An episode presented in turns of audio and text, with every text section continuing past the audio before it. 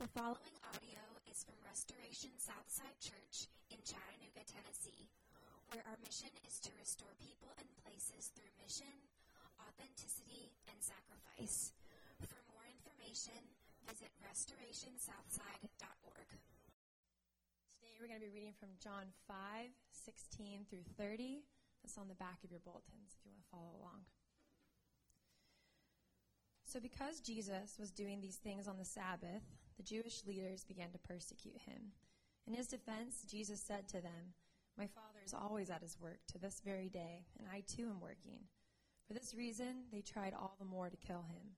Not only was he breaking the Sabbath, but he was even calling God his own Father, making himself equal to God. Jesus gave them this answer, "Very truly I tell you, the Son can do nothing by himself. He can do only what he sees his Father doing, because whatever the Father does, the Son does also. For the Father loves the Son and shows him all he does. Yes, and he will show him even greater works than these, so that you will be amazed.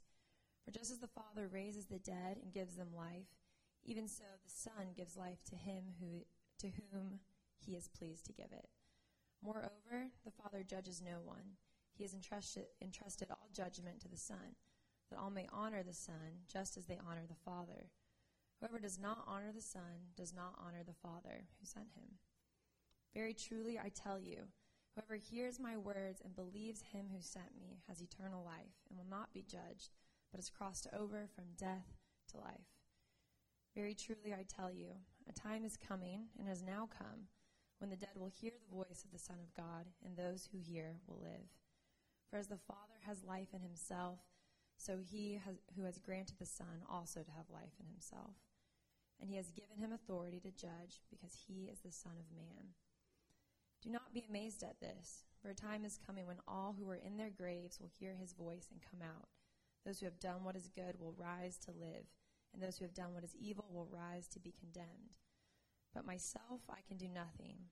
I judge only as I hear, and my judgment is just, for I seek not to please myself, but him who sent me." You may be seated. Good morning. My name is Jared Huffman. I'm the pastor here at Restoration Southside. I'm so delighted that you're here with us this morning. If you're brand new, this room is brand new to us. We've not been in here yet bef- before this very morning, so we're glad that you're here. Uh, we've been in the Peyton, which is right next door, and the Lord's been kind to us and grown us in number, and we're excited about that. And we want to make sure that there's plenty of room for those to come and to wrestle.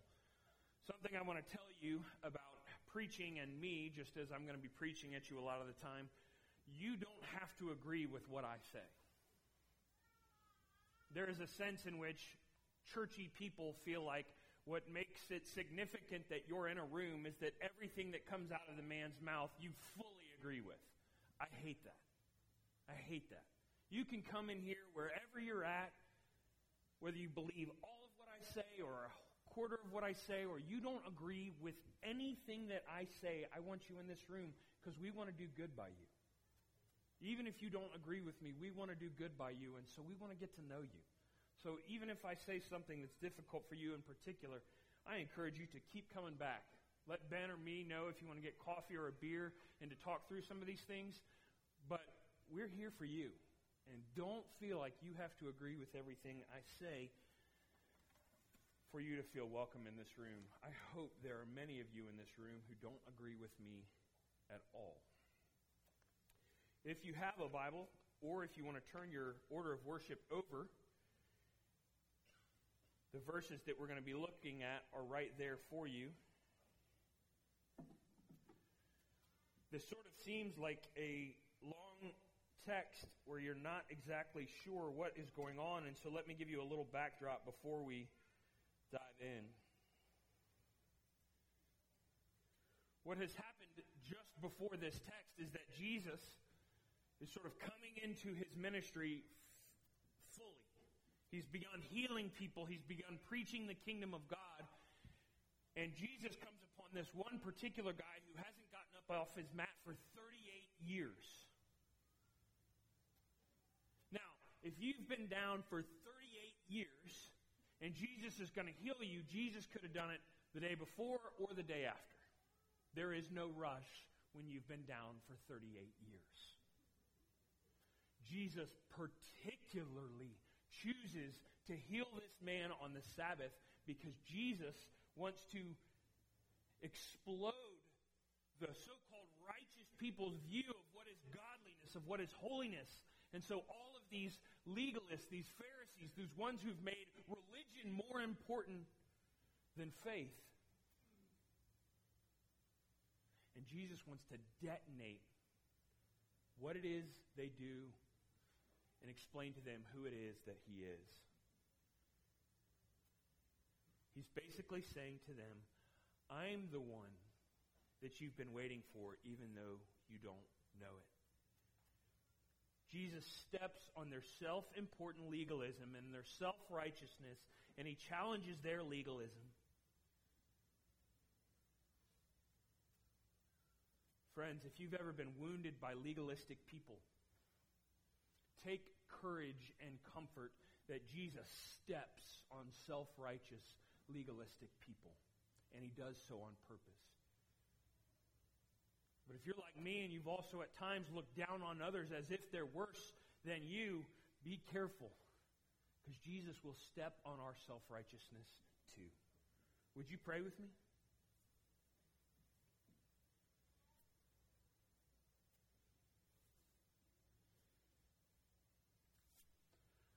Lord, would you have mercy on me, a sinner? We thank you and you, we praise you for providing us this gorgeous place to come and worship. But each one of us come in here not finished. Not finished in fully understanding who we are, not fully finished in understanding who you are. We come in with lots of different sins and struggles and doubts. Some of us just can't get around the idea that there's only one God who loves us, only one way to heaven. Some of us believe that, but find a hard time even caring. Would you challenge us by Jesus' claim this morning? Would you wake us up? Would you comfort us? Would you help us to see Jesus differently than we thought him to be? It's in his name that we pray. Amen. For those of you keeping score at home, we're going to talk about three things this morning. We're going to talk about the claim that Jesus makes, the claim that Jesus makes, the confirmation that he uses for his claim, and the complications that come from whether or not we listen to Jesus. The claim that Jesus makes, the confirmation that he uses to prove his claim, and the complications that arise for those of us who deal with Jesus. As you get used to my preaching, you'll find out that I love movies. One of my favorite movies from childhood, I don't know if I'd put it in that same category for now, but my ch- favorite movies from childhood is Robin Hood, Prince of Thieves. This is the one where Kevin Costner audaciously did not use a British accent to be Robin Hood, but everyone else in the movie did, and we were supposed to not notice it. But other than that, the movie's awesome. And there's this one scene, Robin of Locksley has come home finally from the Crusades. He's been saved, he's been rescued, he's been brought back by a boat, on a boat. He's with his new friend Azim, and they're walking through Locksley property, kind of winding their ways through the miles of Locksley property. But what he doesn't know yet is while he's been gone, forcing his religion on other people, while he's been gone doing that, the sheriff of Nottingham have captured all Locksley lands. They've they've slain his dad. And they've declared everything that the Locksleys own property of Sherwood, property of the, excuse me, the sheriff of Nottingham.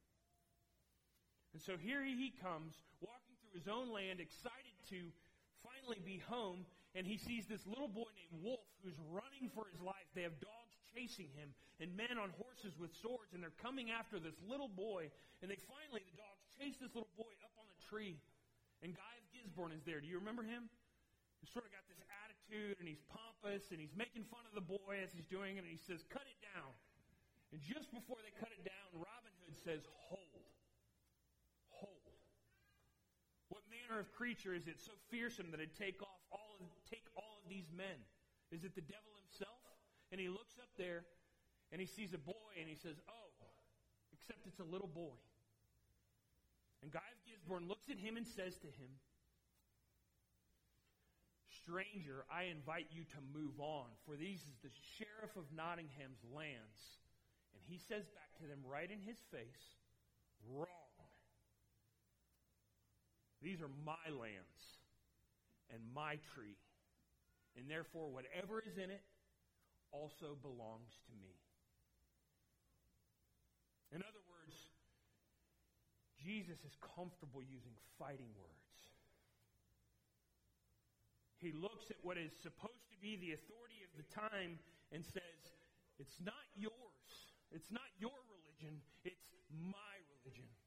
You're not the leaders of it. I'm the leader of it. You're not important. I'm actually God." And Jesus is comfortable using these fighting words because these Pharisees were bent on making people who struggled and doubt and couldn't be quite holy enough feel on the fringe. They were making religion for good people. And Jesus steps all over it. Just like Robin of Locksley says, "Look, this is my land, and I'm the boss of it." Jesus comes into the temple with the Pharisees and says, "This is my world. This is my people." We're not used to Jesus talking like this. We're used to Jesus having this kind complexion and holding sheep and walking around and petting kids on the head.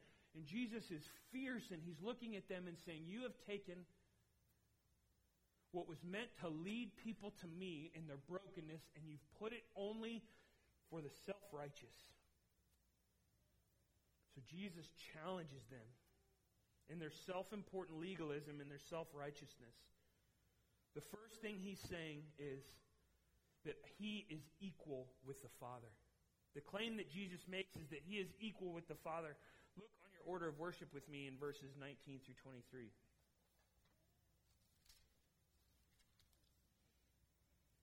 "Truly, truly, I say to you, so the Son can do nothing of his own accord, but only what he sees the Father doing.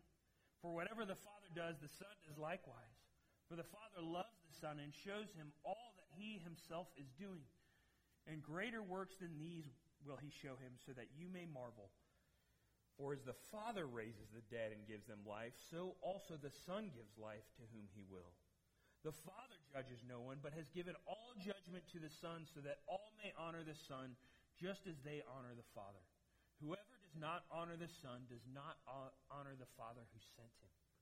What he's saying in these words is that he is equal with the Father. That the God that these Pharisees are referencing, that he is the executor of that Father's will. That they who have made themselves so important, so holy in their own eyes, he's saying, "I'm actually connected to the Father. In fact, I'm equal with the Father." You see, what he's saying is that he's actually God.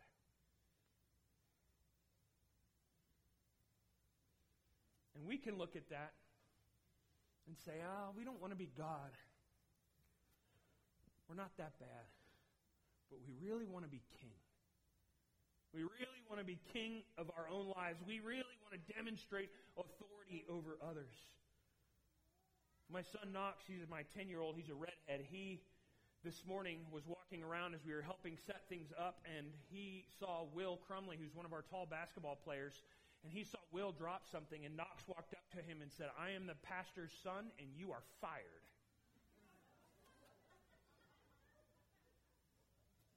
I think he was kidding. "Will, you're not fired."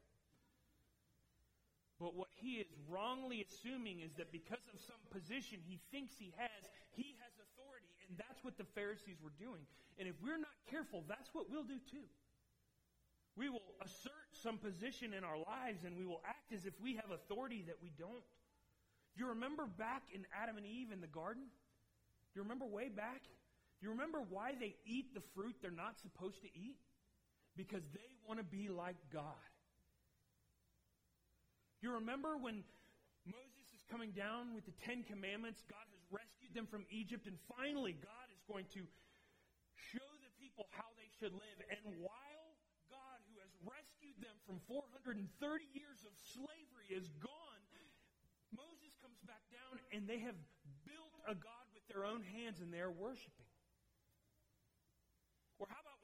Moses is told to speak to the rock in front of all of Israel so that God's people who are thirsty can be filled with water, that their livestock and their children can drink. God says, speak to the rock, and Moses strikes the rock because he's so frustrated, and he wants the people to believe it's him that brings the water forth because he wants to be like God.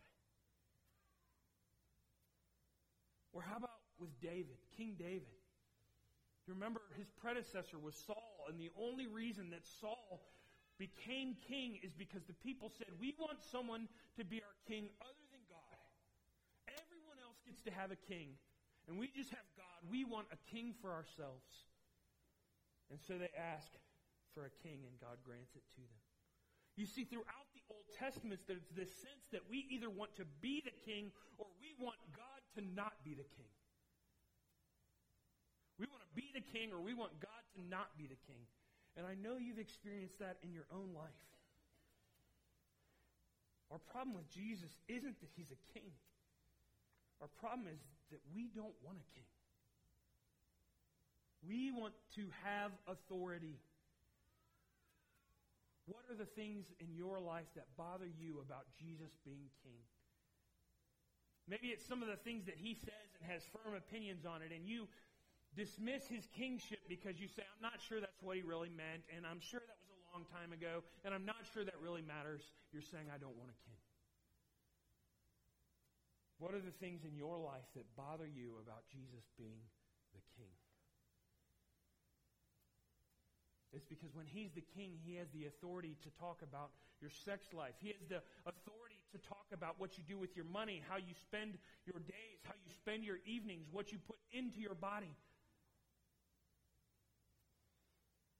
He has authority over your life, and we sort of dismiss him because we don't want a king. That's what the Pharisees are doing. They don't want him to be the king of the religion. They're happy operating as the kings themselves. Ultimately, they have come to idolize their religion so much that they miss the object of their religion. And really, religious people are, need to be careful with that. You love your Bible so much, and the way you serve so much, and the devos so much, and Christian music. Actually, nobody loves Christian music that much. But love these things so much that you miss what they're pointing you to. That ultimately, it's not a set of rules or principles. Ultimately, it's bringing you before the king and saying, am I yours or not? And these Pharisees would not submit and would not surrender. Will you? Even those of you who are already trusting in Jesus, most of us like the fact that he's our Savior, but do not like the fact that he's our King. Are we are more like the Pharisees than we'd like to admit?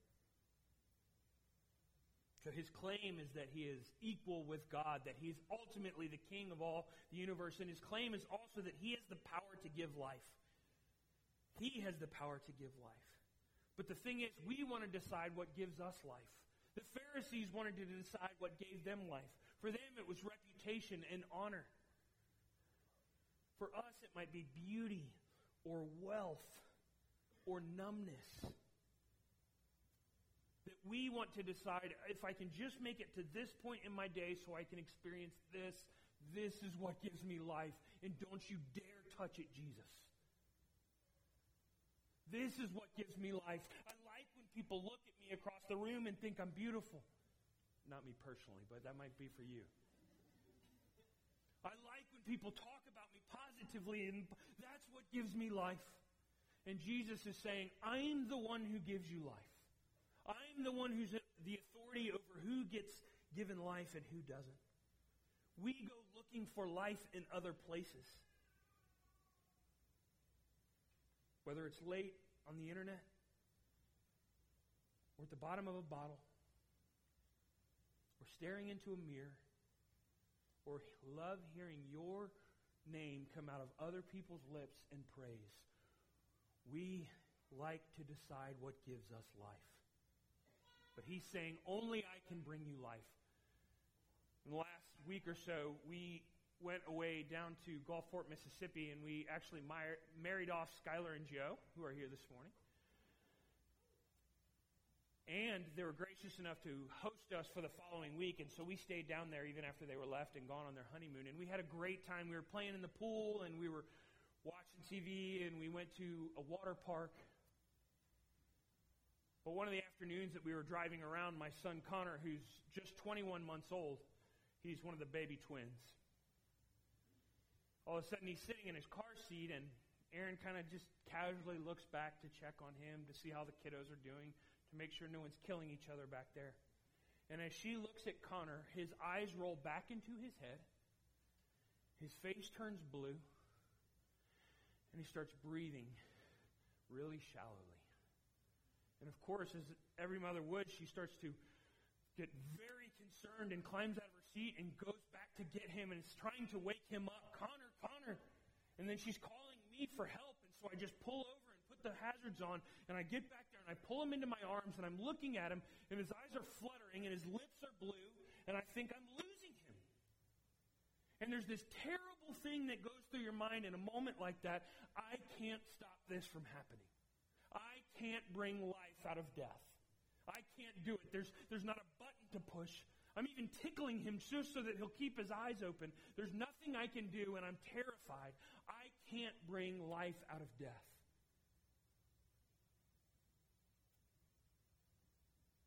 You can't bring life out of death either.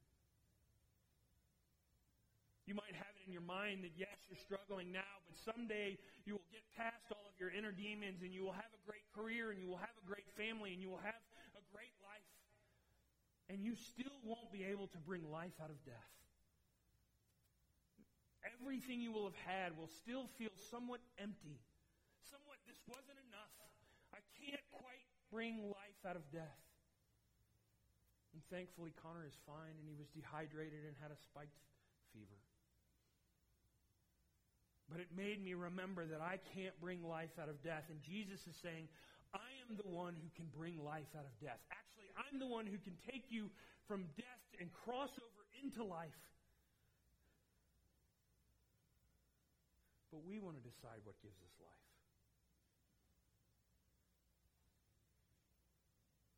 If you're in this room and you haven't been moved from death into life, I'm so glad that you're here. This is exactly where we want you to be, and I want to get to know you personally. But if you haven't been moved from death into life, or you don't even, not quite sure you know what that means, this is the room to be in. Look at verse twenty-eight and twenty-nine with me.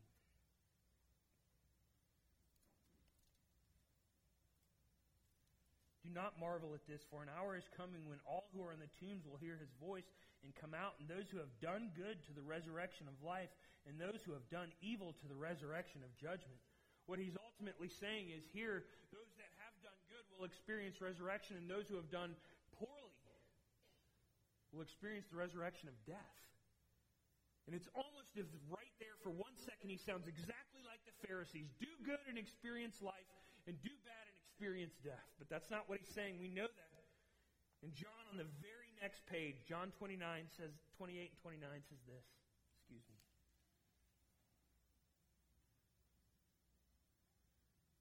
Then they said to him, What was, what must we do to be doing the works of God? That question stuck with him. What must we do? We don't want to be those that experience resurrection unto death. What is doing the works of God? And Jesus answered them, This is the work of God, that you may believe in him who he has sent. The job that we're all called to do, and it might take you eighty years, and it might take you two years, the job that you are called to do, the work of salvation, is for you to believe that there's no other place to find life. Even though we look for it in other places all the time, there's no other place to find life than in Jesus.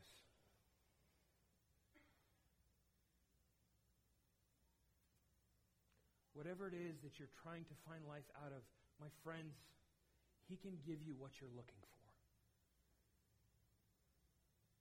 You may not experience it one time and never again. You may have to keep coming back to it, but it will give you life in a way that other things will only bring you death.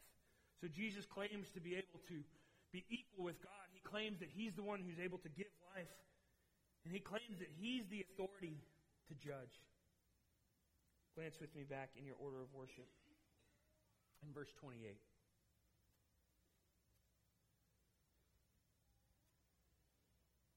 Do not be amazed at this, for a time is coming when all who are in their graves will hear his voice and come out, and those who have done what is good will rise to life, to live, and those who have done what is evil will rise to be condemned.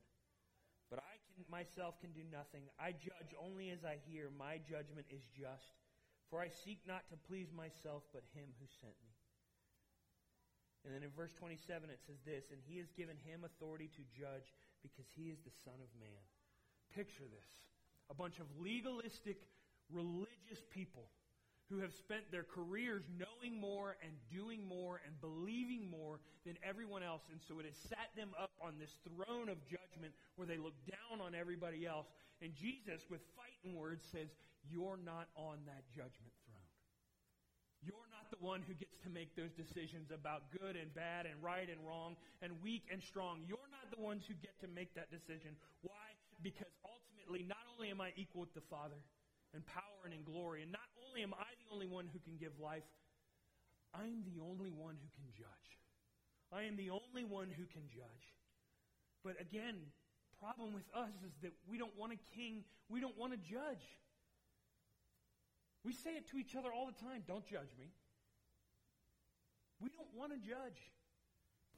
C S. Lewis once said this, the ancient man approached God or even the gods as, excuse me, the ancient man approached God or even the gods as the accused person approaches his judge. But for the modern man, the roles are quite reversed. He is the judge and God is on the dock. God is the one who's being judged. He is quite a kindly judge. If God should have a reasonable defense for being the God who permits war and poverty and disease, he is ready to listen to it. The trial may even end in God's acquittal, but the important thing is that man is on the bench and God is on the dock. What Jesus is saying, ultimately what Lewis is saying, is that we look at it as if, if God comes up with enough evidence, if God comes up with enough proof, if God does enough good, at some point perhaps we will judge him and we will acquit him of the crimes that everyone has accused him of. And Jesus is saying, friends, I hate to bring disappointment, but you're the one who will be judged. Ultimately, despite what our modern ears love is that no one can judge me, is that Jesus says, oh, they can, and I will. Now, if you're like me, it's a terrifying thought to experience the judgment of God. There's this song that we'd sing in church, we'll sing it sometimes here, called Rock of Ages, and the last verse used to freak me out. It used to freak me out as a little kid doing the things that I knew I shouldn't be doing. And you'd sing, while I draw this fleeting breath, when mine eyelids close in death, when I soar to realms unknown and see you on your judgment throne. And instead of worship, I would feel terror that ultimately I am going to die. My, my eyes are going to close and I am going to soar to worlds unknown. And the one person that I'm going to find there is a judge sitting on a throne. And it used to terrify me that that's when we're going to encounter him, sitting on a judgment throne. It wasn't till older that I began to love that verse. I began to actually sing it as loud as any of the other verses because Jesus has to acquit me. Because he already paid the price. Jesus has to judge me clean because he judged himself dirty. Jesus has to set me free because he already was condemned and punished. And now I sing that, see thee on thy judgment throne. That's ultimately the time where I experience his goodness the most is because he said, I will pay the price so that you never will. Ultimately, Jesus receives the judgment, the condemnation. It says it in Romans eight. Who will bring any charge against those whom God has chosen? It's God who justifies. He's saying, don't worry about the people that charge you. Don't worry about the mistakes that you've made. Don't worry about the sin that you haven't come fully to grips with. No one's going to bring charges against you. I'm the judge. And he says this, who then is the one who condemns? Christ Jesus who died. What he's saying is the only one who could condemn you is instead condemned on your behalf. And so when you continue to carry around your guilt and your shame as if you're still culpable, as if you're still guilty, it's as if you're looking at Jesus himself and saying, your sacrifice is not enough. That's why as Christians, we're not supposed to walk around with our heads held low. We're supposed to look up and smile because the reason that you are safe is because he was condemned. And because he was condemned, no one can take away your acquittal. Not even sin. Five years from now, this afternoon, seventy years from now, no one can take away your acquittal because he's already died and been condemned in your place. When Jesus says you are forgiven, believe it. Don't believe it in a temporary sense. Yeah, I'm forgiven for what I did last night. Believe it in your identity. You are forgiven. From your very first sin to your last dying breath sin, you are forgiven because Jesus has made it so. When Jesus says you are forgiven, friends, believe it.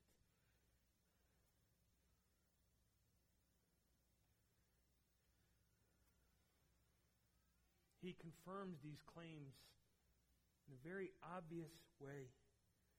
In twenty-three through twenty-nine, he talks about the fact that if you don't believe what I have to say, at least believe John the Baptist, the greatest man who ever lived. In verse thirty-two through thirty-four, he says, John says I did it the right way.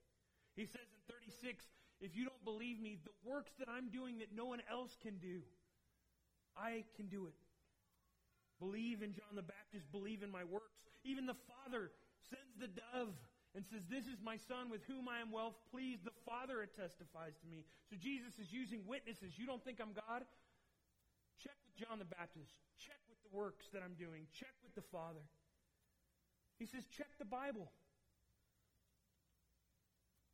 This is fighting words. Tech, talking to a group of people who could reproduce the Old Testament verbatim from memory. And he's saying, you don't know how to read the Bible. You may think you know, but you don't, if you've missed me. And then ultimately, it's the biggest insult Jesus gives them. He says, I don't have to judge you. You know who judges you? Moses. That's what he'll say later in verse forty-five. He'll say, not only does John the Baptist and my Father and my works and the Bible testify to the fact that I'm the real deal, your hero Moses is pointing to me. It's like stealing their huge hero and saying that he's been on his side all along. What Jesus is saying to this group of people is that the confirmation you need isn't a head problem. You have all the head knowledge you need. It's a heart problem. You don't want to surrender. You don't want to bow. And I encourage you, if you're still wrestling with wherever you're at in Jesus and these long thought of, um, you know, apologetic you have for not believing, for not surrendering, for not being sure, I ask you to just seriously consider how much of it is about a head problem, a principle problem, and how much is it that you just don't want a king? You just don't want to judge. Because ultimately Jesus says, I have all the information I need, and they still don't believe because they have a heart problem. And so the challenge is for us, and we'll close here.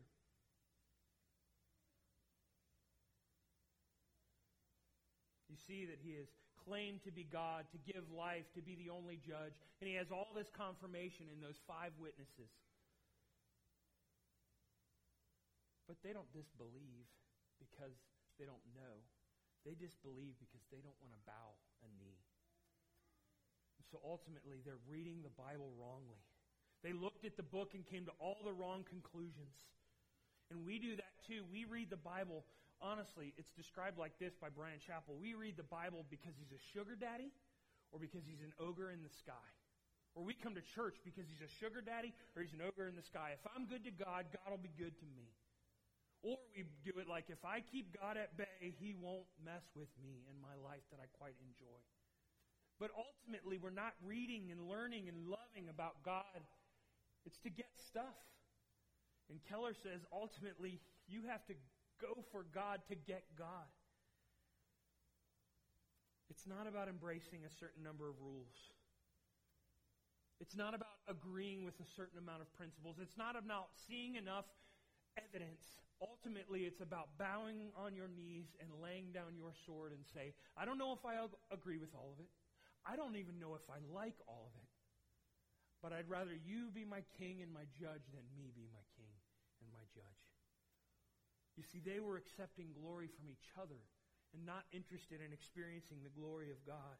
And we do that too, friends. Religious people do that so much. We live a certain way so that we can experience glory, and we don't really care if it brings glory to God.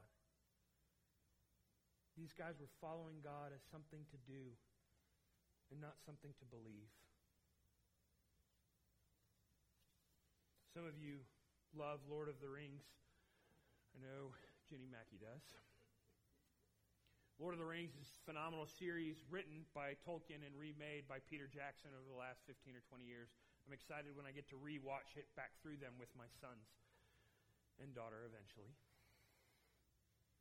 The last, one of the last scenes of the movie, and it's hard to know because the Lord of the Rings, the last one ends like four times. You can't, you have to keep watching. It's not quite over yet. But one of the last scenes is Aragorn, the king, is finally being coronated. He's he's finally becoming king before everyone. And there's this powerful scene where everyone has come to gather and see the king. And he finally makes his way through the crowd, and there's these four tiny, seemingly valueless hobbits who are not important compared to this king that we've been waiting for. And finally, as he makes his way to them, all of the hobbits, they're tiny, and they start to bow down towards him. Do you remember what he says? Aragorn says, friends, my friends, you bow to no one. And he lifts them up. And ultimately, that's what it's like following God. Yes, you have to take on a Savior. Yes, you have to take on a King. Yes, you have to take on a judge. But as you bow down in surrender and submission, it's as if the second you bow down, he says, my friends, you bow now to no one. James says this, that whoever humbles himself will be exalted. He's saying you want to find real life, then stop trying to find it in other places. Find it in Jesus. Don't refuse to bow down. Don't refuse to surrender. Because then you might miss out on being exalted with him. Let's pray.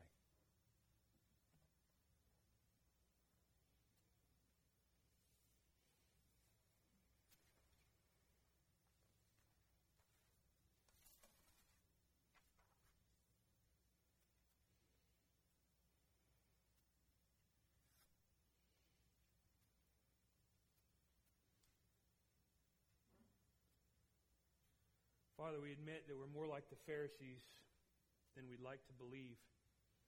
We want to be our own king. We want to be our own judge. We want to find life wherever we like to. We ask that your Holy Spirit would make it real to us, that the only place to find judgment is being safe in Christ. The only place to find life is being safe in Christ. That ultimately, as we humble ourselves, you will exalt us as you've exalted your Son. Help us to look for life in Jesus and Jesus alone. And rather than challenge him with our arguments, help us to bow our knees so that we might be lifted up. It's in the matchless name of Jesus that we pray. Amen.